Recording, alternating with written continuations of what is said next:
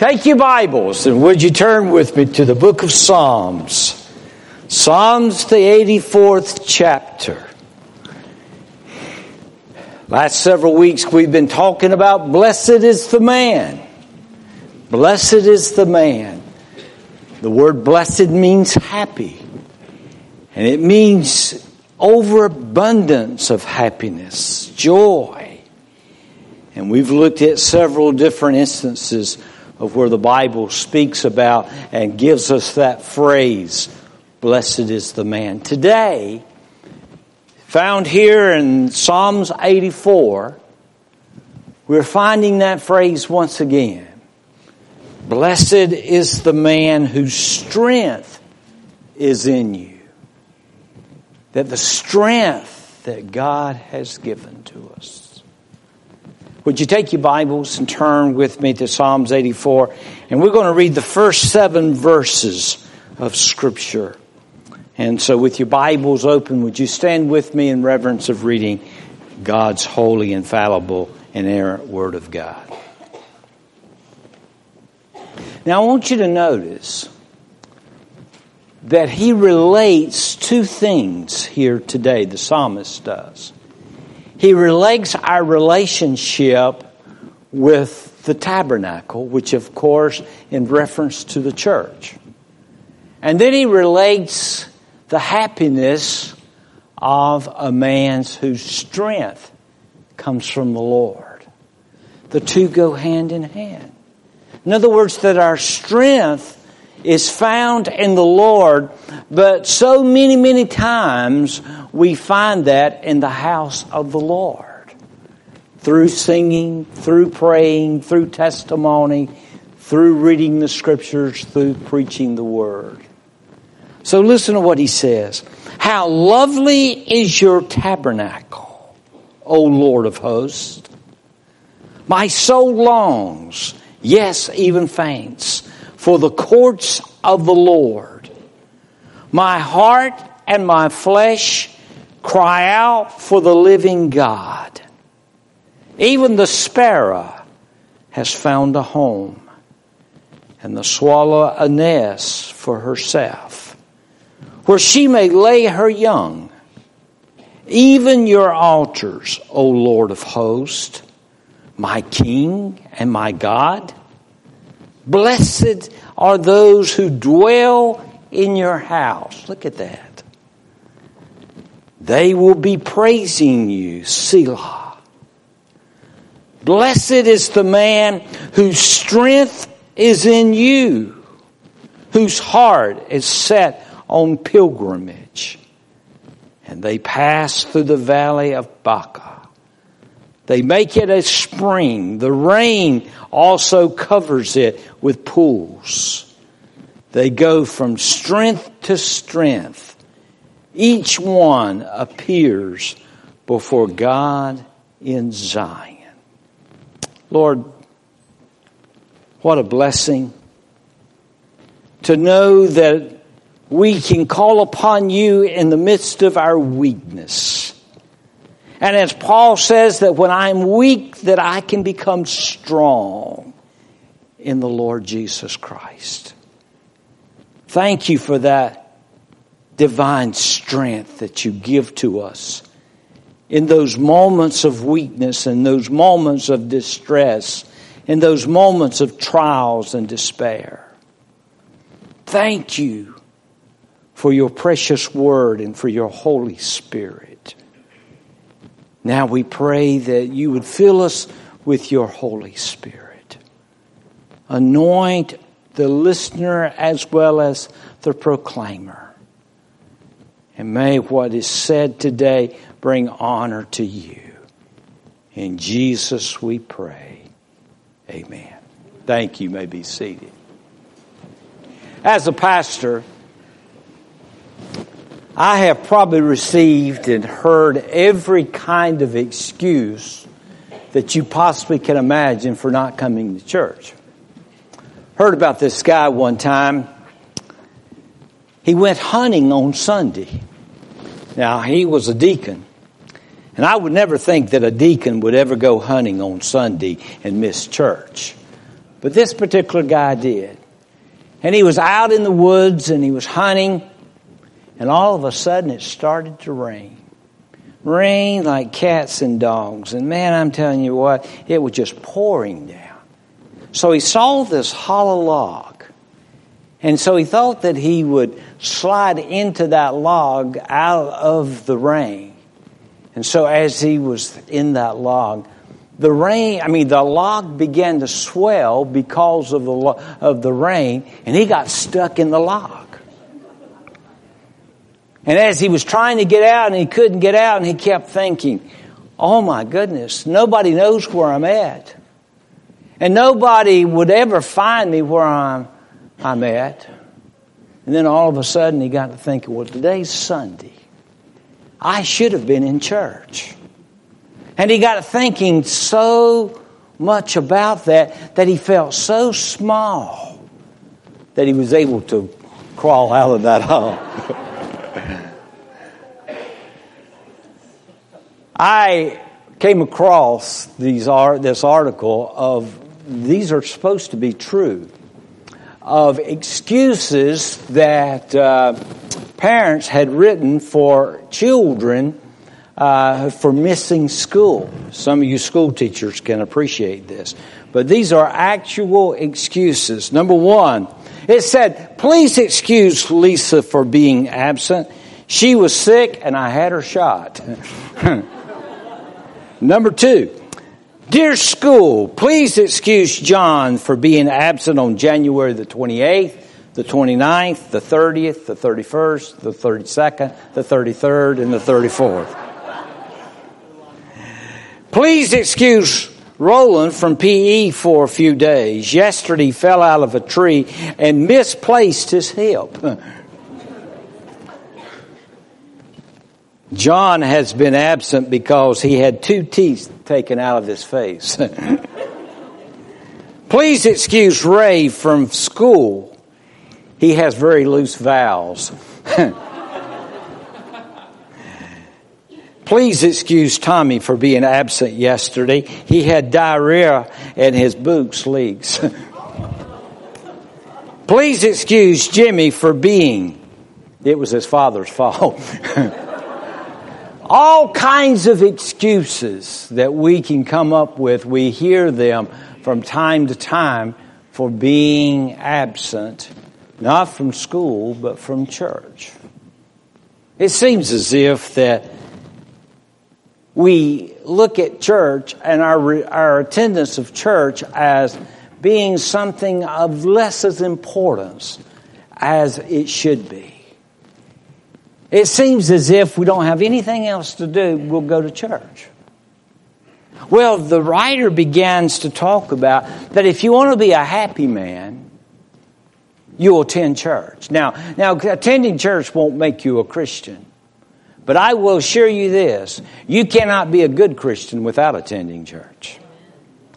And so, the Bible begins to bring before us of how God strengthens us through the church. Now, I want you to see a couple things as we look at this passage of scripture. Go back and look at verse 6 just for a few moments where it says, or verse 5, where it says, Blessed is the man whose strength is in you, whose heart is set on pilgrimage as they pass through the valley of Baca. First of all, let's think about the situations in which we are strengthened. Have you ever found yourself in a place in your life where you felt so weak? I have felt that way physically and I have felt that way spiritually. I never realized how, uh, how weak I was after my surgery until I went to uh, cardiac rehab. And I remember that uh, my um, uh, the, my trainer was telling me, he said, I want you to go over there and I want you to pick up a five pound bar and I want you to do some arm curls. I said, a five pound bar? You gotta be kidding me. I can do more than that. I went over and picked up that five pound bar and I thought I was gonna fall to the floor. I just didn't realize how weak I had become over those last several months of my surgery. I have found that same experience in my life spiritually and emotionally. There's times that when we go through trials and difficulties that we are faced with how really weak we are. And I can give testimony, and I believe that you can give testimony. That theirs are the times that God, in His supernatural way, comes and gives us strength. Strength spiritually. Andrew was talking about Peter and how he, that book talks about the trials and the difficulties that we go through and for the prayer and for the purposes of God bringing us to the point of us recognizing our weakness so that we will call upon Him and that we will depend upon Him. But he talks about some trials. He talks about the pilgrimage that we travel through. Those are the times of trials and difficulty. Just because you're a Christian does not mean that you're immune to trials and difficulty. In fact, we began to find out sometimes those trials and difficulties are maybe even more enhanced in a believer's life than they are even in a lost person's life. For the simple reason that there, God is trying to use those experiences to mold us and to make us and to become all that we're supposed to become. Life, a lot of times, are filled with valleys. I'm reminded of what Watchman Nee said Watchman Nee made a statement one time that he said this, we seldom learn anything about God except through adversity. And that is so true. We seldom learn the things about God except through adversity. And so I want you to know sometimes those trials are God sent. Sometimes those trials are God's ordained. And sometimes it may be a tragedy that has come into your life. Maybe a death of an individual, a loved one, a husband, a wife, a mom or a dad, or a child. But oh, you found yourself in the midst of that situation of those trials so, feeling so weak. But not only in a time of trials, but also in a time of tears. Many a trials has brought many a tears into upon our faces. The Bible says that you notice there it uses the word Baca. That word Baca, the valley of Baca, literally means a valley of weeping, a valley of tears. There are the times when our heart are so burdened and they are broken that we find ourselves hurting like we've never hurt before. Have there been those moments in your life where you found yourself that the only thing you could pray was, Oh God, oh God, God, I'm hurting. God, I need your help. Oh God, give me strength. Psalms chapter 6 verse 6 says, I am weary with my groaning. All night I make my bed swim and I drench my couch with my tears. With my tears. Many a pillow at night has been wet by the tears that has fallen from the faces and from the cheeks of individuals. Many a night. I remember one time hearing about this dear man had a little five year old daughter. And his mom, I mean, her mom and his wife passed away suddenly. after the funeral, they went back to their home. And that house was so empty. There was such silence that was coming from that house. He prepared his little daughter for bed. And as he put her to bed, he heard her weeping. He goes in there and says, Honey, what is wrong? And she said, Oh, Daddy, I miss my mama so bad. And it's so dark in here, Daddy.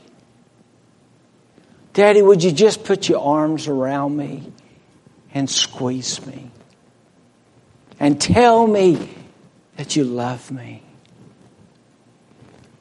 He put his big old arms around her. And there she wept herself asleep that night. He goes into his bedroom that night, cuts out the light, and as he goes, he realized it's so dark. And he cried out, Oh God, it's so dark. It's the darkest night I have ever experienced in my life. Oh God. Father, would you put your arms around me and just squeeze me and tell me that you love me? And by his testimony, he said that he went to sleep that night sobbing in the arms of Jesus. Oh, my friend, I want you to understand there are situations that comes into our life many times when you least expect it. Many times when things are going so great and then all of a sudden tragedy hits and you find yourself so weak. Times of tears, times of trials. Thomas Hood said, the world is a wilderness where tears are hung on every tree. I love the song that Annie J. Flint wrote. Listen to this. He giveth more grace as our burdens grow greater. He sendeth more strength as our labors increase. To added affliction, he added his mercy. To multiplied trials, he multiplies peace. When we have exhausted our, our store of endurance, when our strength has failed, ere the day is half done, when we reach the end of our hoarded resources, our Father's full giving is only begun. Amen. Oh, so true. So true. Isaiah knew exactly what we're talking about because he says in Isaiah 40 verse 29, listen to this, says he gives power to the weak and to those who have no might. He increases their strength. Aren't you glad that in the moment of our weakness that he's there to give us strength?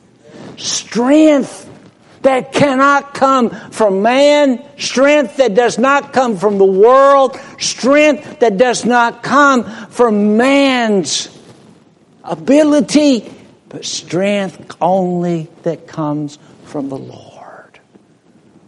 Bless His name. That He knows when we're weak. That's when we need His strength. But not only do I want you to notice the situations in which we receive that strength, but also the strength by which we are strengthened. Look what he says there in verse 5 once again. He reminds us something that is so beautiful. Blessed is the man whose strength is in you. Not only does he talk about strength that is given, but he also describes that strength. that is given. First of all, is a divine strength. You notice what he says the strength that is in you.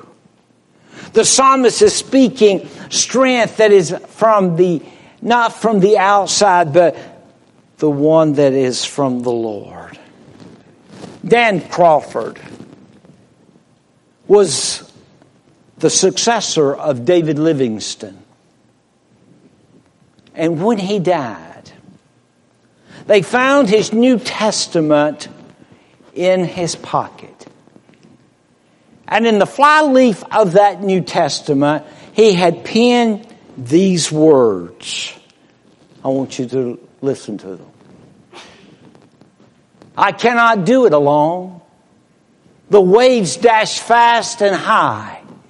The fog does chill around and the light goes out in the sky. But I know that we too shall win in the end, Jesus and I.